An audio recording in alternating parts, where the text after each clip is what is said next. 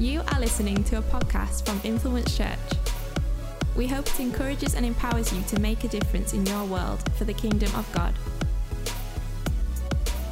For any more information, visit our website, influencechurch.co.uk. Enjoy the message.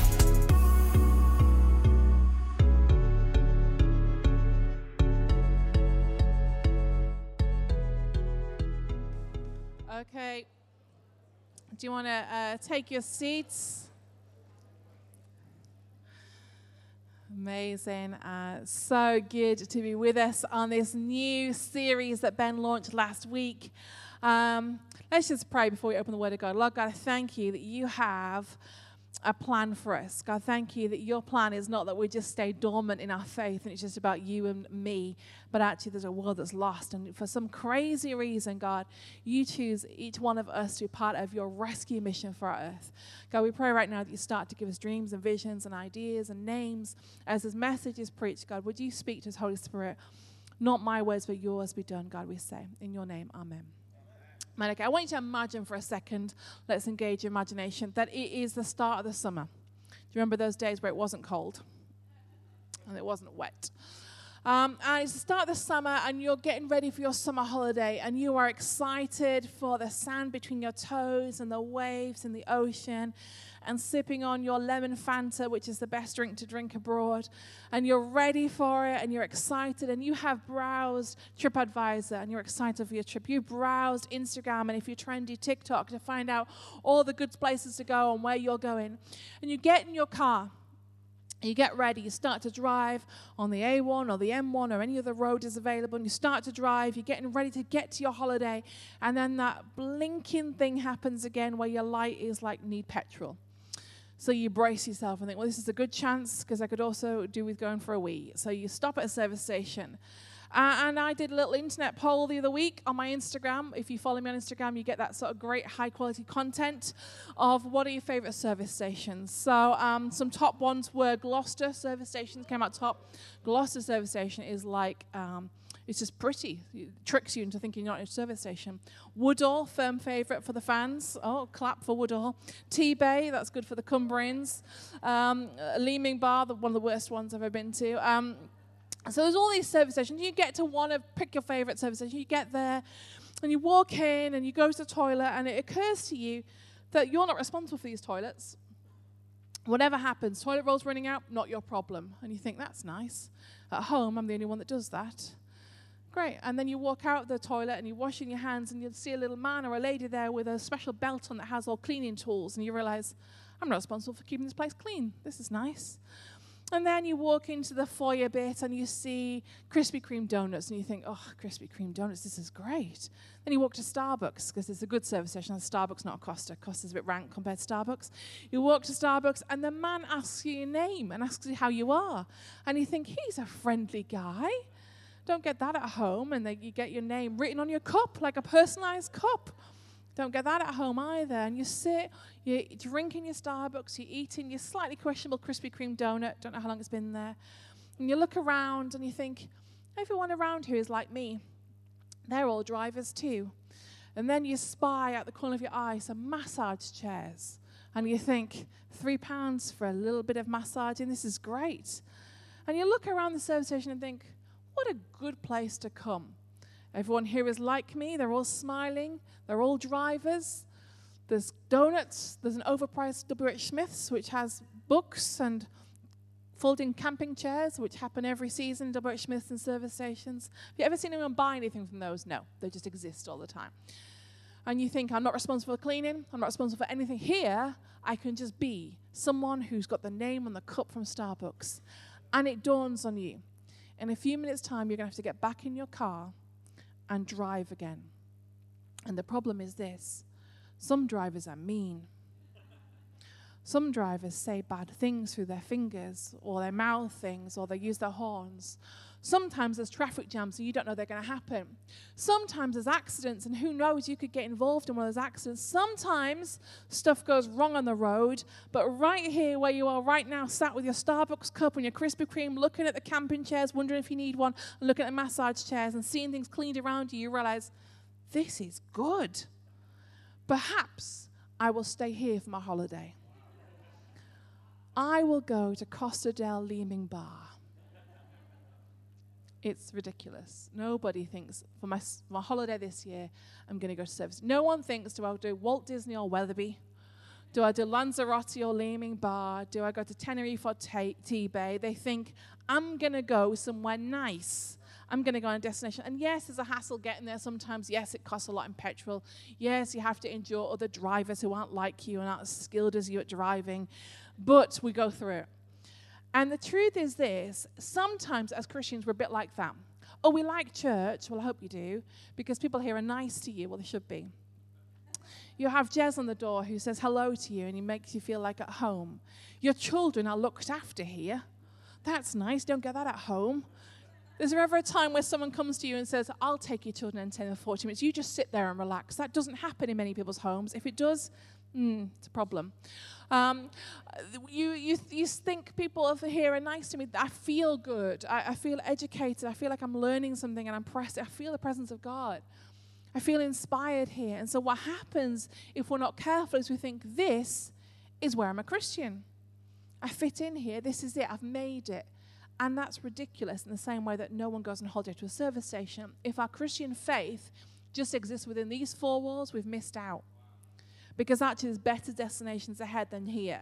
And here is so important, but this isn't it. This is the fueling station for us to go out and do something. This, not the destination. This can't be it. I've heard people preach before, and I've probably done it myself, that, that uh, church is like a hospital for the hurting. And I do get that because we don't want people to wait till they're polished and perfect and got everything together till they come to church. Because if we're honest, no one would ever come in again because none of us are polished and perfect and holy enough to be in the presence of God. And maybe you're new today and you think, well, everyone else looks like they know what they're doing. They don't, they're just acting we're all a mess. And, and, if so, we, we get that idea. But a couple of weeks ago, after church on a Sunday, Noah ended up going to hospital. His knees were really bad, and some of you saw him not being very well. And as we got there, he wasn't well at all. And then over the six hours, he started to get better. Now, what they didn't do is say, just stay. Why didn't you move in? I mean, it was a nice hospital room. We had a bathroom and everything, and there was a Marks and Spencer's had nice food, and he got a free tuna sandwich. But once he started to get better, they said, "Okay, out now. You need to go home and make space for someone else." And if we're not careful, if we see church just as a hospital, then what happens is we come here when we're broken and struggling, but as soon as we start to be healthy and whole again, we think, I don't really need it anymore. We need to be careful. That's not how we view church. It's not a, a service station that we live at. It's not a hospital that we stay at when we're sick and then we leave. It, it's, it's more like an army. That the world is at war. That there's a war happening. There's a war in identity. Have you noticed what young people are going through?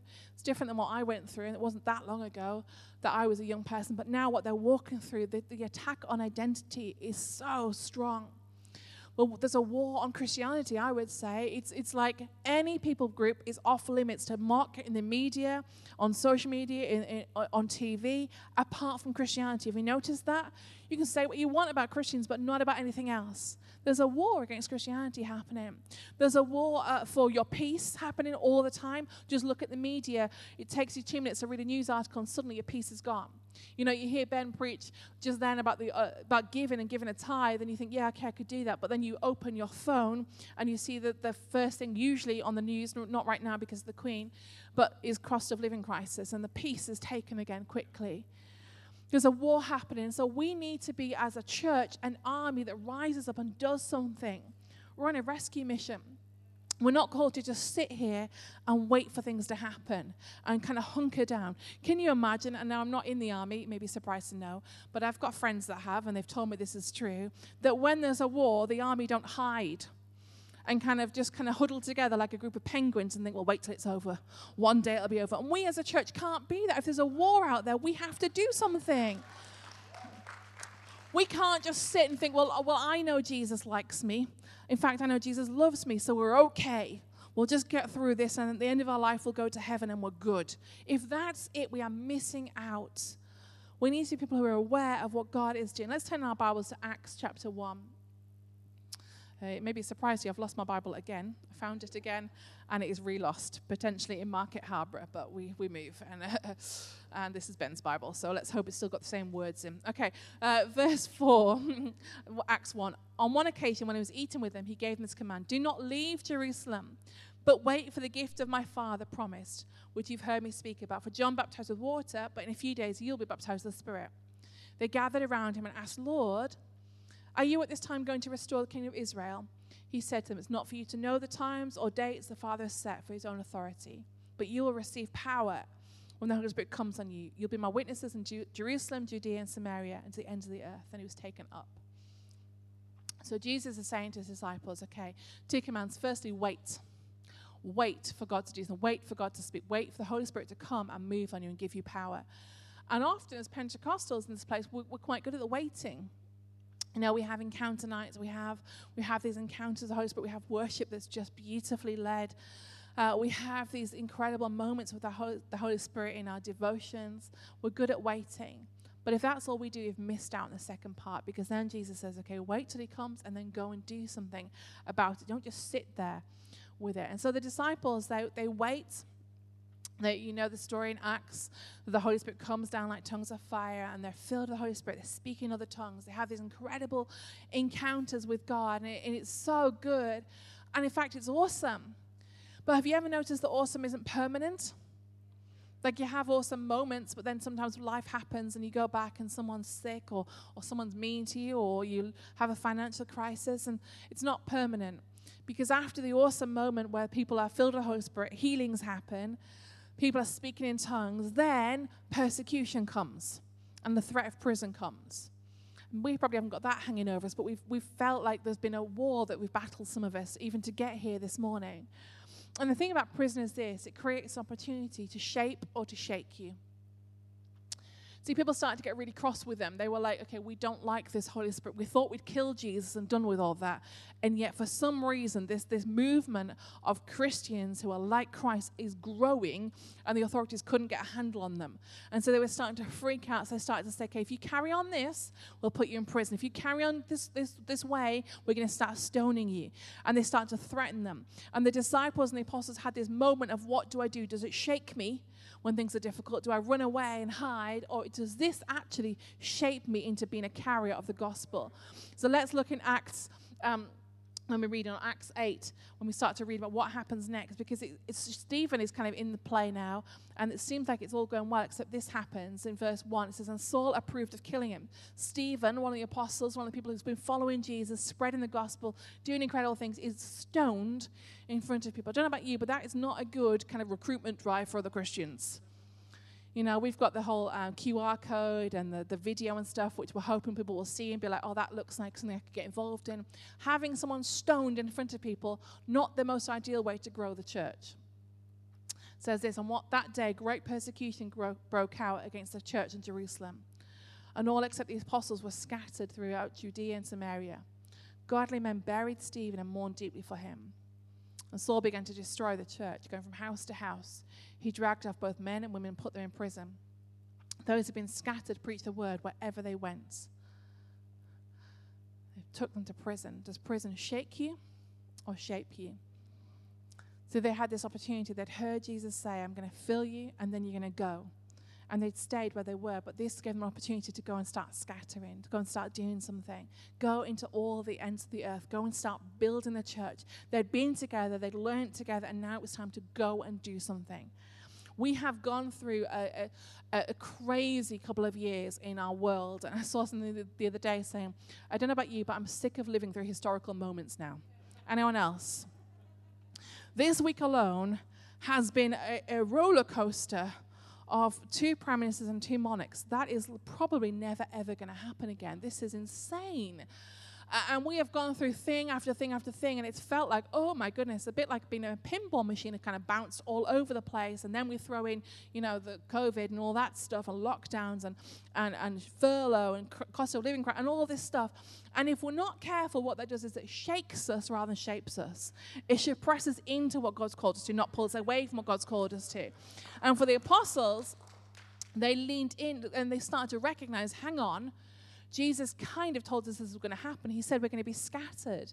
And this season, this series is called Scattered. And if I'm honest, when Ben and I talked about it, we were sat in Starbucks, ironically, uh, in, in, Gateshead, and, and we talked about kind of, the, we had the same theme, but the word scattered, because to me it seems negative.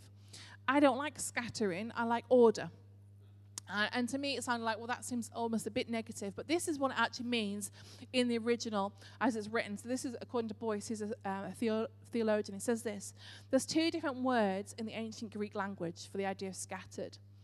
One has the idea of scattering in the sense of making something disappear, like scattering someone's ashes. The other word has the idea of scattering in the sense of planting or sowing seeds. This is the ancient Greek word used here. So the Bible is saying the disciples were scattered, they were sent around to all these places, and they started to sow seeds, and that's what started the birth of the early church. Often, when you look back at, at history, and someone much cleverer than me, like David Foster, would explain this to you even better, that often through persecution, through, through trial, through pressing that happens, that's when the church expands in a different way. I remember the day that we sat down with some of our trustees when, when it had been announced that lockdown was going to happen and we had a few days to get things together. And I remember saying, uh, it'll probably need to be two or three weeks. Do you remember those days? Uh, and I remember Paul Thompson saying, it might be more like 12 weeks. And I was like, get out of here. Where's your faith? Um, but I remember in all this stuff, David saying, the church has always thrived in this. If we handle this right, the church will grow. People will find Jesus in this. We've got to handle what we've gone through really well. And so this is talking about the scattering of seeds. And when we think about scattering seeds, we think about this story in Matthew 13. If you've got your Bibles, you can turn to it, it's going to be on the, the screen as well. This is Jesus talking. Then they told them many things in parable. He said, A farmer went out to sow his seed. As he scattered seed, some fell on the path, and the birds came and ate it. Some fell on rocky places and it did not have much soil.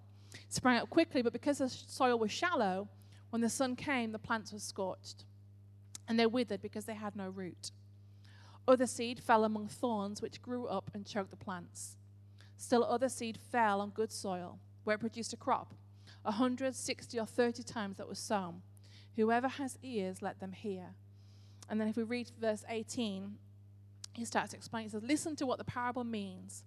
When anyone hears the message about the kingdom and does not understand it, the evil one comes and snatches away what is sown in the heart.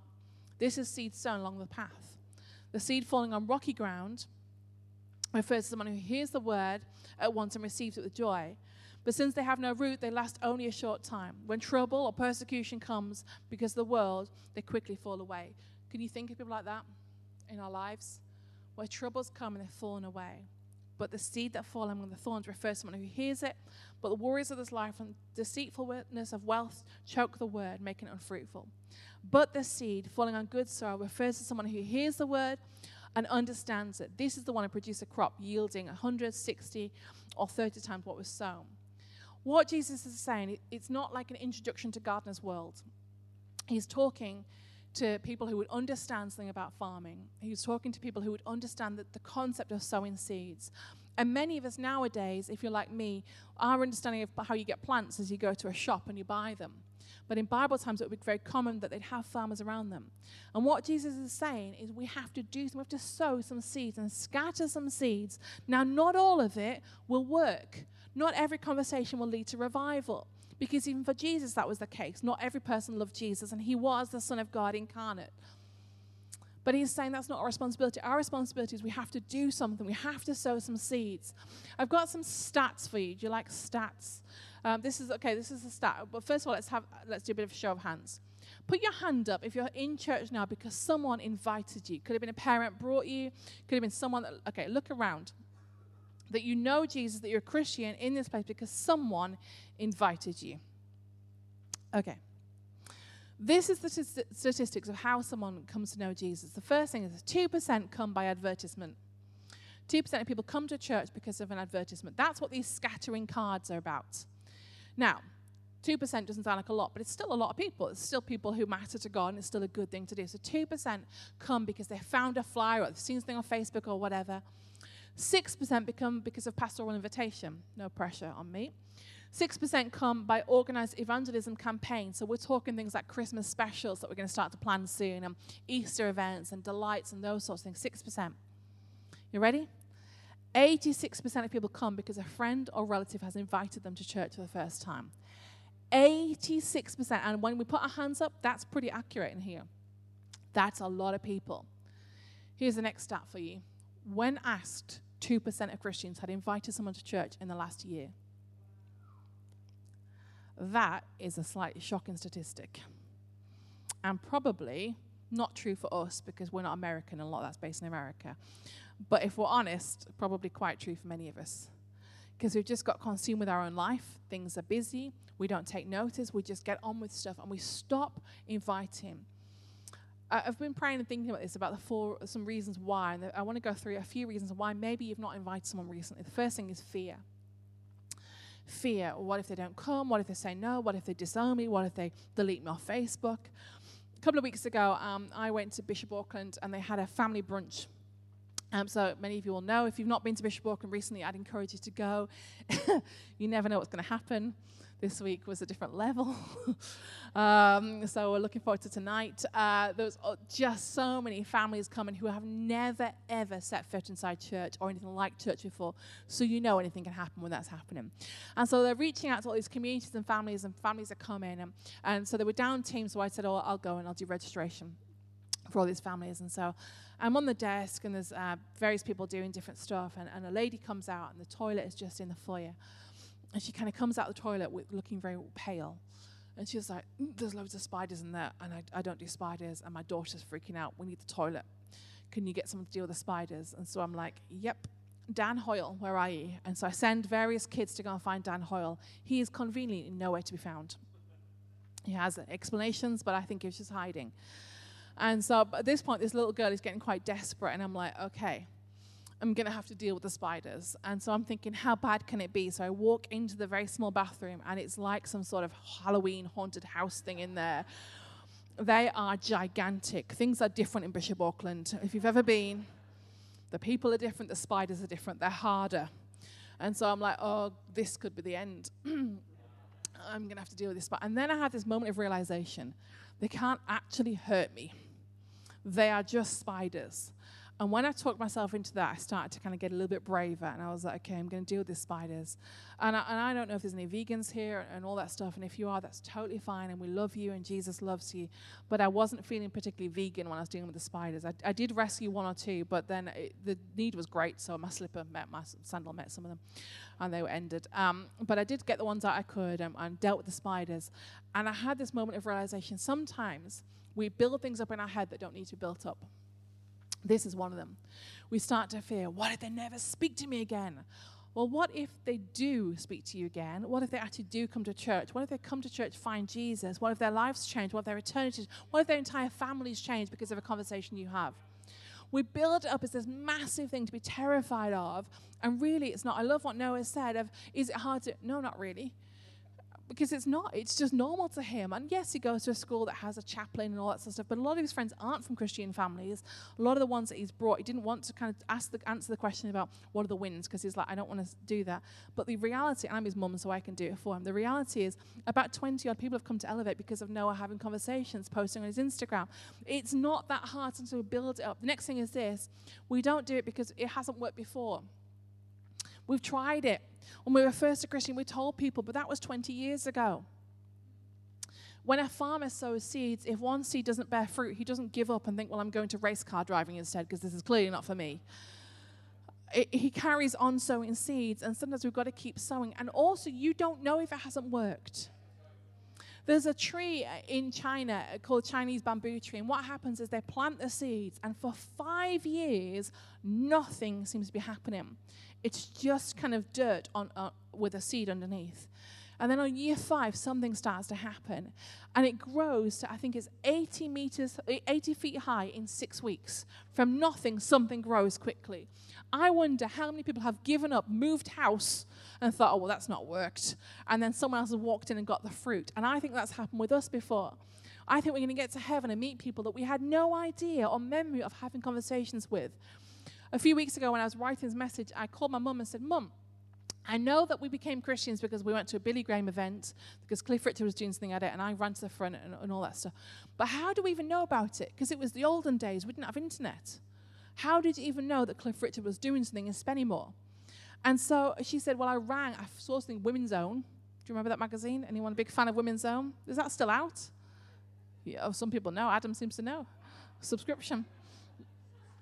Uh, someone somewhere had paid money to put an advert in Women's Own magazine. that said Cliff Richard, the magical words to my mum. So my mum, we didn't have a house phone because we were poor. My mum walked to the, the um, you know, public phone, put her 50p in, or probably 20p because it was cheap in those days, rang the number and said, what night is Cliff Richard on? And so the lady on the phone said, I'm not allowed to tell you because, you know, there was various different people all the time and they wanted to kind of, you know, it was like a campaign thing. And so my mum said, well, I'm not going to go. And the lady said, well, if, if I tell you, I could lose my job, but if you went tonight, you wouldn't be disappointed. So my mum went that night, and then many of you know the story of that. I ran at the front, gave my details, and the church came round. We were completely unsafe. We were a weird family, all sorts of stuff going on. That lady who answered the phone and risked her job that day has no idea what that led to. You don't know sometimes the conversations you're having and what the fruit is. I had a nana who was known affectionately by all of us as Crazy Nana. Uh, and, and, I found out a while ago that she was actually a Christian, and we didn't really know her. She lived a long way away. But she prayed for us all the time, and she passed away before we even became Christian. She had no idea that the seed she prayed and sowed now result in what, what, what we live in now. It's incredible. And sometimes we give up because we think, oh, it hasn't worked. And yes, it has, you just don't see it. The next thing is this we don't know what to say. We don't know what to say. You don't have to preach a 16 point sermon, you just have to tell your story sometimes.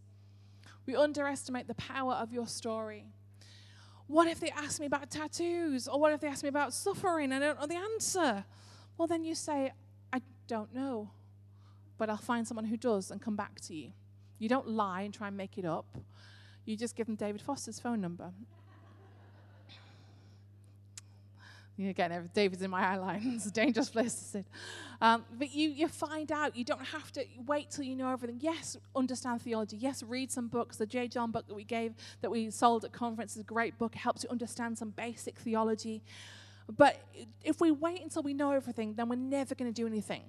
There's such a thing as analysis paralysis, and sometimes we have that. We want to wait because we don't. There's so much to do. We, we do nothing. Can you imagine if a farmer just sat in his house thinking, there's a lot of fields to do stuff, I'll never get this done. I'll just put the kettle on and have another cup of tea. Because there's just so much to do. And I feel like sometimes, if we're honest, that's what we're like. We, we just sit there and think there's so many people who don't know Jesus. The world is so broken, so I'll just think about it.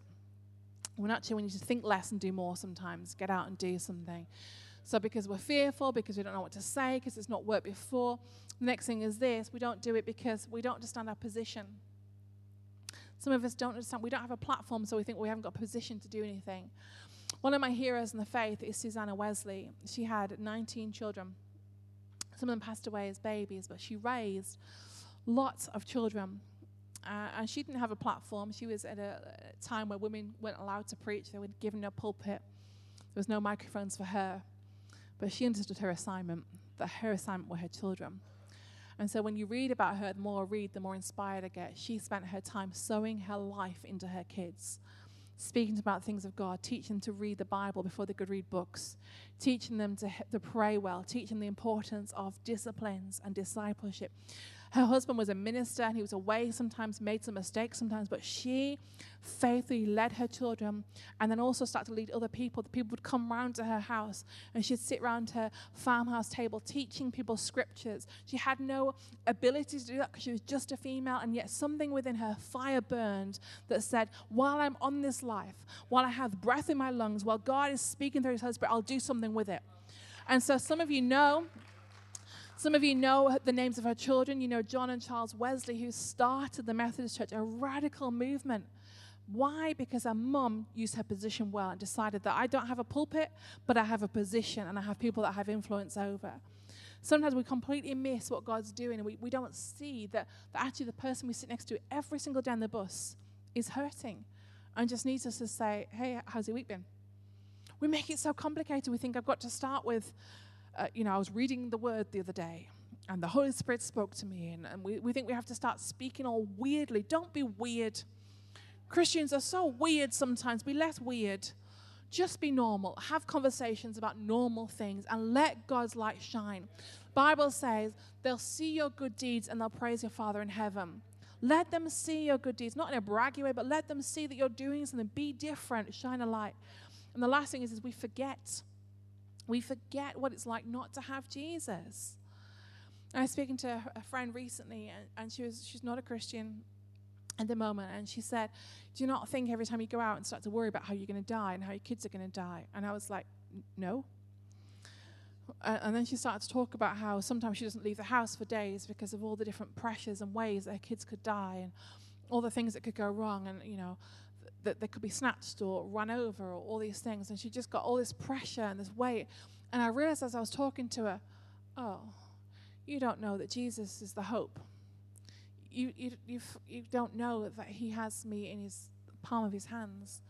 You don't know that it doesn't rest on me to parent my kids because I have the Almighty God with me who helps me parent my children. And then she was saying, But you know, I mean, Noah's not that well, and there's all this stuff. You must be really panicking about that. And I was like, I mean, it's not great when he's not well, but no, God has got him. And we forget what it's like if we're just surround our Christians to not live with the hope that is, that, that is Jesus. We need to sometimes realize what it is that we're walking through. It's hard when we walk through loss. It's hard when we walk through pain. It's hard when we walk through uncertainty. But when we have the anchor that is Jesus, it's a different pain. Of course, it's heartbreaking that the Queen passed away. It's so sad.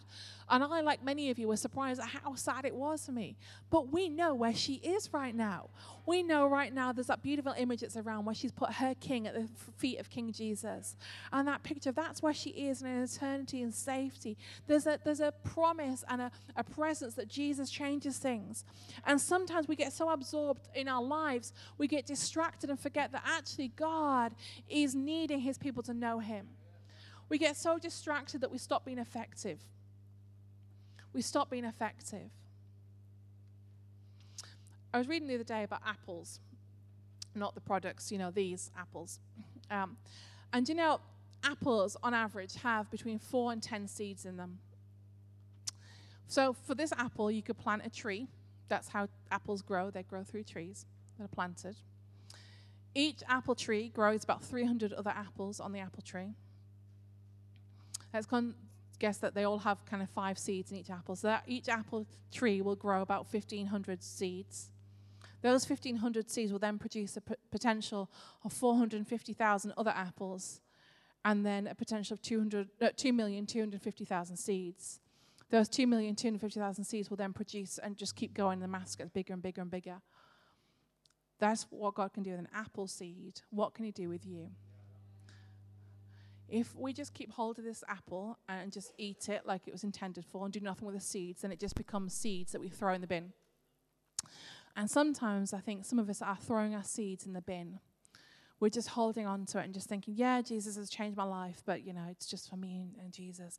And the Christian journey, when you read anything in the New Testament, is not just about you and Jesus.